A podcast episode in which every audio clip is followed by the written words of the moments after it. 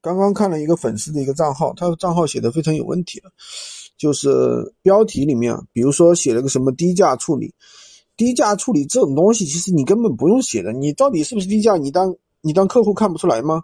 对不对？大家自己大概心里也有点有点数呀。什么抢到就是赚到这种话没有用的呀。什么工厂清仓啊，对吧？全新倒是可以写的啊，因为闲鱼上卖的大部大部分东西都是二手的，对吧？你可以写个全新，这倒是可以的。然后什么实体店什么受疫情影响难做这个，然后你去看一下你写的什么实体店受疫情影响难做，这个准准备转行，这个标题的写法就是有问题的，知道吧？这个标题根本就不可能去拦截这个拦截一些人。标题拦截人，第一个就是按照，因为它里面有一些关键词，它可以拦截人，对吧？你这个像像是看不清楚是个什么东西啊，我也没法去说写，告诉你写什么标题。那么第二个就是说，你要把那个什么可以写一写，对不对？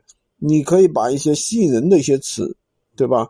比如说什么几乎全新啊，这种是可以写的，或者说就是全新啊，对吧？这种是可以写的呀。什么顺丰包邮啊，也是可以写。如果你刚好顺丰包邮的话，对不对？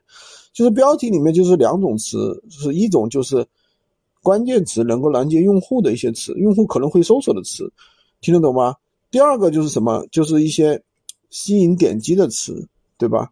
比如说什么全新啊、顺丰包邮啊，像这种词，对吧？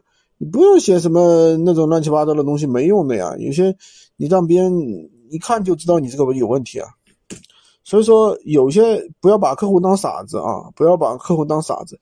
还有什么全新活动价这种有什么好写的呢？对不对？如果你是正版，当然可以写正版，正版这是可以的，好吧？今天就跟大家讲这么多，怎么样去写标题啊？喜欢军哥的可以关注我，订阅我的专辑，当然也可以加我的微，在我头像旁边获取闲鱼快速上手笔记。